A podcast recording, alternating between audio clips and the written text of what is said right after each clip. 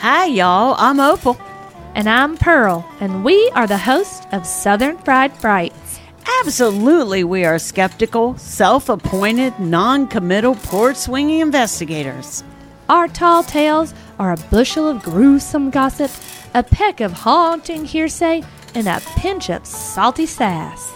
Lean in and listen to stories of the unearthly, unexplained, and incomprehensible. Send us your WTF What the Fright stories to Southern Fried Frights at Outlook.com to be read from the swing. This fright hails right from the depths of hell. All stories are based on real events. Or are they? In every country, culture, and civilization since the beginning of time, the devil and his demons have been known by many names and faces. As a Christian, I believe in the devil and know him as Lucifer, but he isn't the one I focus on. Maybe it's out of fear or out of truly not knowing much about him or what he really looks like.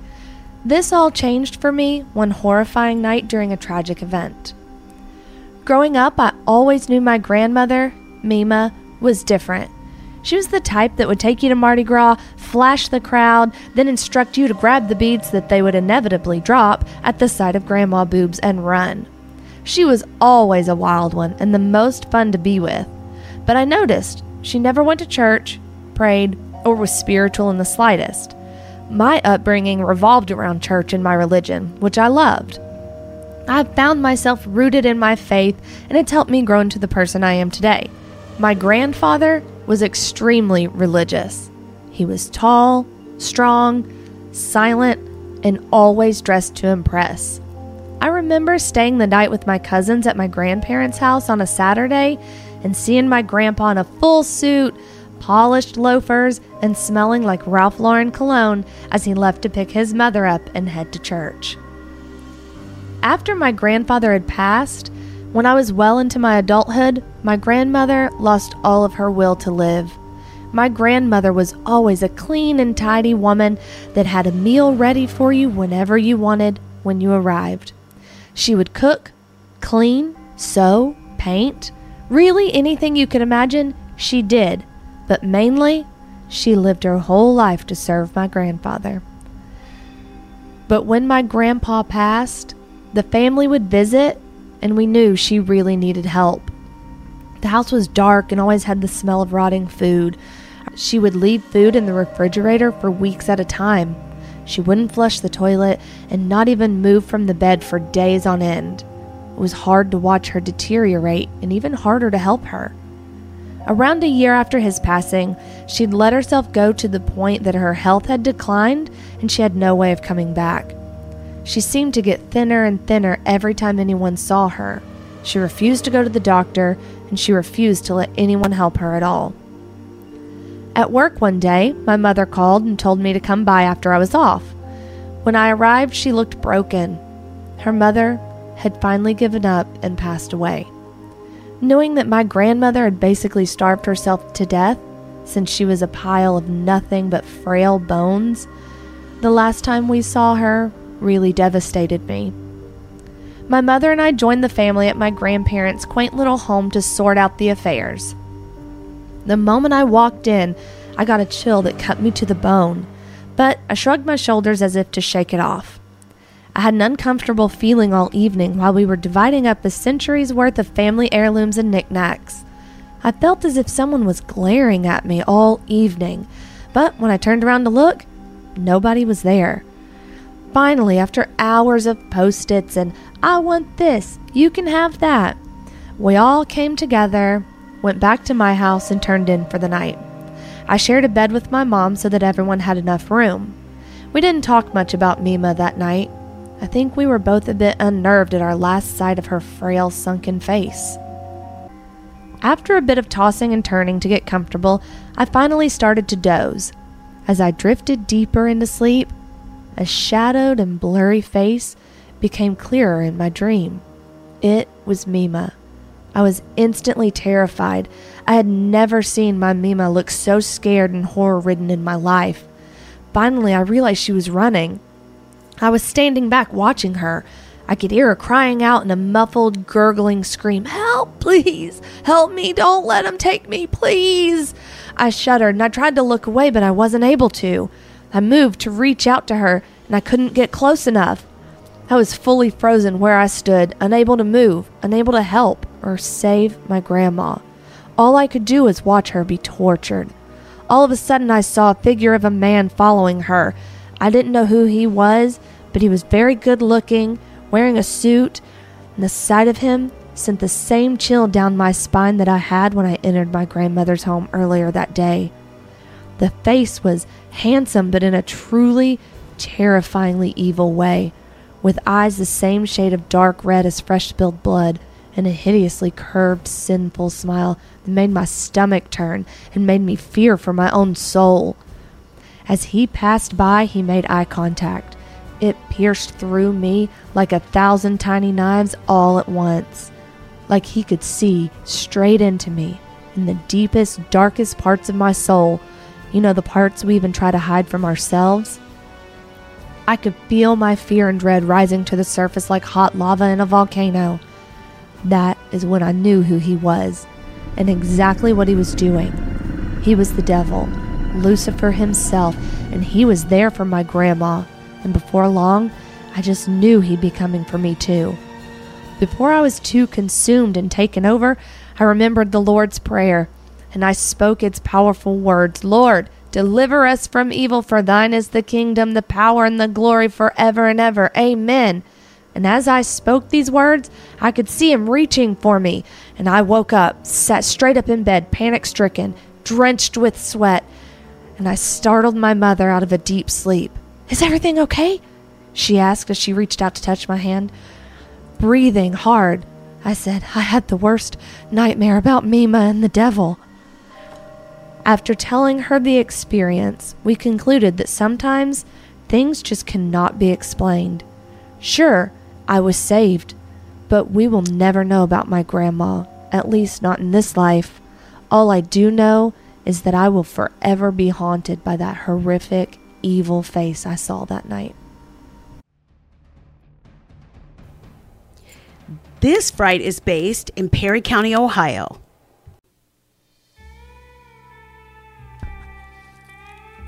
It was the summer of 1983. I was about to enter another chapter of my life the college years, and of course, the total stupidity that comes with the lack of parental control. I was a little intimidated by the thought of being away from my family and making new friends. I was not naive by any means, but being raised in a quiet, cool community in Appalachia did come with its social disadvantages.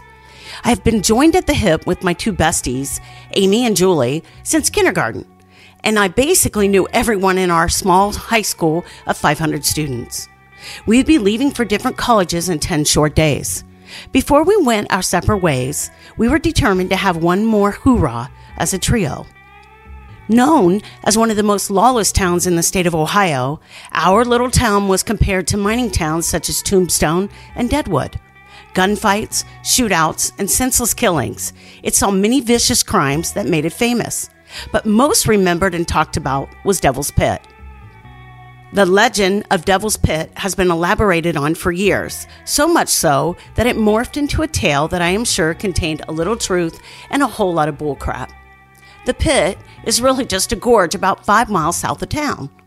The legend is that a group of settlers in 1880 were terrorized and relieved of their souls by a demonic being that lived in a cave in the pit. Every night he leaves the cave to climb to the top seeking a soul to devour. If you looked in his malevolent, evil eyes, he would suck the life from your body. As far as we were aware, no one had ever spent the night at the pit, or I should say, and lived. In 1946, Roger McGee had attempted to stay the night. They found his camping gear, but they did not find his body until three days later at the bottom of the pit. Mama had said that he was not the same after he got back from fighting in WW2. His wife had left him and took his children without affording a forwarding address. She said it was a demon that tossed him over the edge into the gorge, but it was not living in a cave. She also warned to stay away from the pit. This piece of folklore was just asking to be put to the test by three BFFs. The ultimate trio finale was to get to the bottom of Devil's Pit, metaphorically speaking, of course, prove the myth wrong, and leave for college laughing our butts off. No, our parents did not know what we were up to. My parents were out of town. Amy and Julie were staying at my house for the weekend. Did I mention we were teenage girls? Yeah, now I realize that we were stupid. I picked up Amy and Julie in my Jeep. It was a warm August evening. I had put the top down. Side note, I miss that Jeep. They tossed their backpacks in the back, got in, and I headed south out of town. I pulled onto the old fire road that ended at the base of the foothill that led to Devil's Pit. There was a trail cut through the trees, most likely from curious onlookers and hikers. We grabbed our gear and started the mile hike to the top. Amy squealed and darted off the path. She held up two bottles of Mogen David wine. Where did you get that from? Julie asked, excited. Bruce bought it for us. Bruce was Amy's older brother. She went on to explain that he agreed to stash the MD 2020 earlier in the day at the trailhead out of sight in the weeds. Anxious, we continued upward and onward. When we got to the top, it was not quite dusk. We quickly found a spot to set down our gear and went in search of some wood to start a fire. It did not take long for us to be three sheets to the wind. We were laughing, singing, or slurring the words to ACDC's Hell's Bells at the top of our lungs. I do not remember exactly why or when we started to throw rocks into the pit. At first, it was just to hear them hit bottom. Then I picked up a large rock and screamed. I hope it hits you right between the eyes, you evildoer. I threw the rock as hard as I could, staggering and nearly falling over. We all giggled and went back to sit next to the fire, our backs to the trail facing the gorge. Suddenly, there was a ruckus to our left. Our giggles faded to a deafening silence. An animal, no doubt, I assured my friends and myself. I took a swig of mad dog courage and threw another log on the fire. The fire crackled in protest. Sparks flew into the air and disappeared. What kind of animal? Julie asked nervously. Probably a bear, joked Amy. Julie's eyes grew wide. It isn't a bear, I assured her. It is probably a deer or something. Or something like a demon, Amy added and grabbed Julie so that she screeched. A twig snapped. We all jumped to our feet. I picked up my flashlight, shined it in the direction of the noise. A shadow, at least seven feet tall, stepped out of the light beam into the cover of the trees. Julie whispered, Did you hear that? We both shook our heads. Okay, okay, it could be a bear, I stated. All the time my prayer was, God, please, don't let it be a bear. I picked up a rock. It isn't a bear or a demon, Amy explained as she grabbed her flashlight. It is a Bruce. He is the only one that knows we are here. Amy yelled out, charging towards the figure. Ha ha ha! Funny, you can come out. We know it's you. She shined her light. It reflected on red, glowing eyes. It darted back to the safety of the darkness. Amy hurried back to huddle with Julie and me. We were all trembling, terrified by the unknown. A limb cracked. It was coming closer. I threw the rock into the darkness. Get out of here! I yelled at the top of my lungs, waving my arms. Amy and Julie did the same. In response to our antics, a low, angry, deep, guttural growl, and a large rock was tossed in our direction. We jumped and screamed in unison. We all shined our beams in the direction of the creature. This time, the creature did not step out of the light, but it stepped into the light, slowly inching its way to us. I screamed, Run! It was everyone for themselves. We took off down that path, running as fast as we could, all while screaming. We were all crying, terrified of what could be chasing us. Fear and cowardice got between us, and we were separated. I made it to the Jeep first. My chest heaved as I tried to catch my breath. Once in the driver's seat, I honked the horn while I fumbled for my keys. I dropped the keys. It was then I realized I had lost my flashlight. I could see it shining on the trail. I went to run back, but I stopped. I remembered that I had a flashlight in my glove box. I shined the light at my feet. I saw the keys. I reached down, grabbed the ring, and put the key in the ignition. It fired to life. No, I was not leaving my friends. I was waiting with the engine running. My light shined on the path, softly weeping, teeth chattering, and knees shaking. Where were they? As I agonized over what to do next go back or stay put I heard someone or something coming down the path. I put my hand on the shifter. I did not know what to expect. A loud whisper Faith, Amy. It was Julie.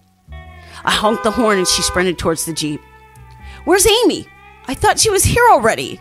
Julie was hysterical. We heard a blood curdling scream. It was Amy, followed by an angry roar. They were not too far up the trail. I jumped from the Jeep. I screamed her name running towards the base of the trail. I could see her white tennis shoes reflecting the moonlight, sprinting at full speed. She screamed, Go, go, go! It's right behind me! Julie jumped in the back of the Jeep. Amy and I got to the Jeep at the same time. I slammed it into reverse, turned around in the clearing, and peeled out, kicking up dirt and dust. I drove like a bat out of hell down the fire road. We all kept looking over our shoulders, expecting it to be running after us. On the main road, I stopped to get sick. I heard Julie softly sobbing in the back seat about leaving her sleeping bag and backpack. Amy was staring straight ahead as if in shock. She whispered softly, It ripped my new t shirt, scratched my neck. It grabbed my necklace, choking me. She quickly put her hand to her throat, checking for the necklace. She spun the emblem around and kissed it, relieved that it was still there. She blessed herself. Amy's necklace was given to her on graduation by her parents. It was a cross of small diamonds. She mumbled. It screamed as if in pain when it touched the cross. I shivered. None of it felt real. I grabbed the flashlight between the seats and I shined it on her throat. It had a red mark from the chain. I checked the nape of her neck. It had three bloody scratches. Julie, silent the entire time, whispered, Can we go now? I think I peed my pants. I pointed the Jeep in the direction of my house. Let's get you some clean pants, girlfriend. The next morning, we convinced Bruce and his friends to get our gear. When he dropped it off at my house, the only thing salvageable was our backpacks. Our sleeping bags were ripped to shreds, and the contents in the packs clothes, food, water were nowhere to be found. We struggled to wrap our heads around what we saw and what happened. Amy had three deep scratches on the nape of her neck as a reminder of the incident. We made a pact so we would not speak of the demon again. We had nine days left of our time together, and we did not want to waste it talking about the unknown. Amy and Julie spent the night with me mostly because I didn't want to be alone. Bruce and his friends blabbed their big mouths, and by the time we got up the next morning, there was chatter all about town. So much for pink swear and lie until you die. Great, our parents were going to find out. Papa just shook his head in disappointment, but Mama, well, she was furious. I have never seen her so mad. Did you take leave of your senses, girl? You could have been hurt or worse. She was like that. She could take the most fun thing and turn it into tragedy. In this case, I had to agree with her. We could have been hurt or worse. For that reason, I just let her go on about how we were irresponsible. I didn't say a word because, well, she was right. Later, I left to meet up with Amy and Julie at the depot, one of the two small cafes in town. I arrived before them and found an empty booth. The place wasn't that busy. I felt like folks were staring at me. B, the one and only waitress at the depot, came over to the booth with her pad and pen. So, I hear that you and those two friends of yours thought it would be nice to go up to Devil's Pit to spend the night. Small town living at its finest. B mumbled, like mother, like daughter. What? She was surprised by my surprise. Oh, you all don't know the story? I looked at her puzzled. Yeah, your mama thought it would be fun to go to Devil's Pit also and spend the night when she graduated from high school. Seven days later, the Jeep loaded. I said my goodbyes and headed south out of town. I approached the old fire road and I felt a cold chill. I remembered the cross around my neck. Mama had slipped it over my head, then gave me a tearful hug. She whispered softly, The devil prowls around like a roaring lion, looking for someone to devour.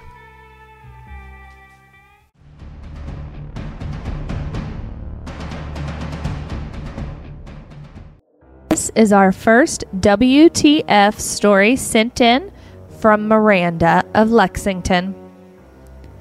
I used to have sleep paralysis when I was younger. It happened all the time. It would start with a bad dream, and all of them were demonic. The worst one, it was nighttime. I was being chased in the streets by these little demons that had stakes, pitchforks, and axes. All I could hear was this singing, but it was in a different language. I would try to wake up, but I was frozen. I couldn't move, I couldn't call for help, and then suddenly it goes dark. I could still hear the singing, but all I could start to see was a silhouette of Virgin Mary. Now, this next part is going to sound really crazy, but it's true. I felt myself starting to move, being pulled, levitating right up off the bed. I remember praying so hard in my head, praying that God would just save me and help me. I was using my fingers to try to grab the sheets, to pull myself back down. It was the only thing that I could move. I kept trying to speak, but I couldn't until eventually I was slowly able to open my mouth and I screamed, Mom! And then I felt myself back on the bed and I could move again. I ran upstairs, I jumped into bed with my mom, and the next day we counseled with my pastor, and he recommended sleeping with my Bible next to my bed and listening to gospel music before I go to sleep. So that's what I did. And it worked for a long time. I've had occasional sleep paralysis since then, but it's only been during times where I felt that I was truly spiritually being tested. None of them were ever as scary as this one. I can still remember that feeling of floating, being pulled up off the bed. It was absolutely terrifying. And that night, I truly thought that I was going to be possessed and that the devil was after me. Okay, is this a true story? Sorta. Okay. There is a place called Devil's Pit where I'm from. Okay. And there is a it is a legend that if you look into if the devil climbs up out of the pit and you look into the eyes of the devil, it, he will devour your soul. Have That you, is a s- have you been to it? I've been to Devil's Pit, yes. Not at night. Uh, yeah. No, I absolutely will not go there at night. Yeah, no, no thanks. It is not. But I mean, like I said, there is a path that cuts up to it. Right. Because people are going up there and hiking, but they're not staying the night, as long as I know. I mean, Right. there might have been some people that stay. I'm sure. There's But- always those people. It's not, yeah, there's always someone that says, oh, I can do it. Yeah, yeah. Guess what? They didn't do it. We haven't heard from them since. Yeah. Just their camping gear. Yeah. But yeah, I mean, it, it is really, it's been around for years. It actually started back in the 20s, 1920s. Wow. That it was that way, but it's like a gorge, a pit with caves. Yeah. and- yeah. Interesting. Yeah. What do you think that, like, the devil, demon, demonic, what do you think they would look like? the devil. I, you know, I watch a lot of haunted Uh-huh. TV shows, and they're always like really weird looking. But I believe that uh, the Bible does describe the devil, um, and um, I believe there's also dark. There's a darkness about them. Yeah. I don't think they really have a spirit of any kind that is not Agreed. because you know angelic we shine, but Yeah. you know the devil is light. You, you Yeah, that in the Bible. The devil is like, And he's very good looking. yes, he is. He, He is that really Yeah, good looking, yeah. very. It's not my husband. no, It's not him. so sometimes you think. thank goodness. Sometimes you think. Yeah. Especially when he's yelling at the kids. yeah.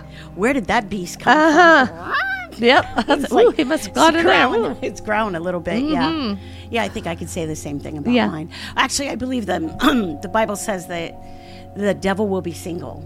The Antichrist will be single, which Mm-hmm. is also the devil. So he will be single. So, after these stories we've heard, you know that demons are real in every religion, culture. For hundreds of thousands of years, demons have been around.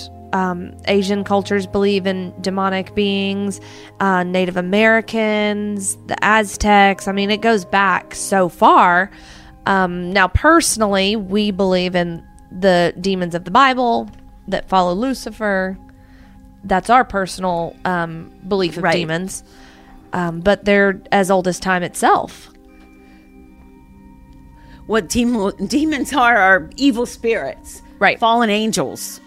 Is that what we we That's believe. what we believe, absolutely. Um, or you know, demons in general are evil spirits in all of these cultures. Mm-hmm. We happen to believe that they just work for Satan, followed him. and they act on behalf of Satan. Correct. What they do. That's what we believe. Yes. But in the other cultures, such as the Asian culture, Mm-hmm.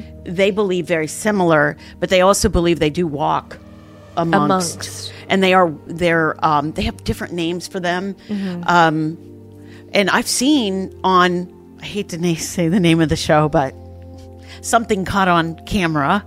Uh, some of those demons, they actually do catch them on camera yeah, and it's mostly in Asia that that's going on that Yeah. you can see it but they have a certain type there that they claim is walking amongst them they look for them very interesting. yeah yeah but Ours are amongst us as well. Right. We just they work more in that spiritual realm for us. they work with me Thank you so much. they are working with I mean, me they do say the devil is very good looking. Yeah. so I guess I fit that bill. but yeah yeah But ours work more in that Mm-hmm. spiritual side of things the mind, the body, and the emotions. And what people have said they've seen. Um, that's just what has they've been portrayed as here on earth because in the spiritual realm they look totally different as do angels which we've Mm-hmm. read and know about that'll come later later down the road. We have a whole story about that. Yeah that's right. That's Um, another episode. We are doing one on angels. Absolutely. And then who is the devil? What is who is that to you? Who's the devil to me?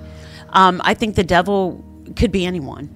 Um, there's a head devil, just like Yeah. you know, there's a head God for us. I do believe there is um, someone that's guiding them, leading them, putting that in them, Mm-hmm. the feeling. aware of all of that, you know, because the devil in our in the Bible was God's right hand man, was there when the earth was created, when he created man, he saw God's power, he wanted that power. So he tried to take it from God, and that's when God cast him and his followers, which were fallen angels, down. He said, Not going to happen.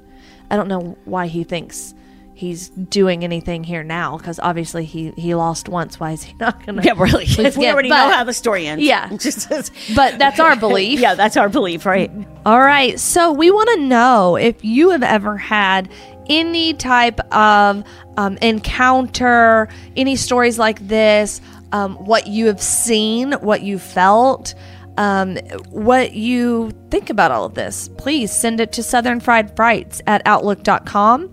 We would love to hear your stories about this as well. Yep. And I think that's about all for today, right? Yeah. Okay. so.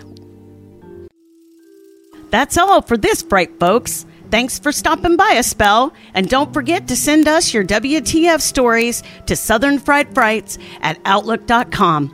We would appreciate you following us on Instagram, Facebook, Spotify, Apple Podcast, and all major podcast platforms. Tune in for next Friday's Fright. Lord willing and the creep don't rise, we'll holler at you later.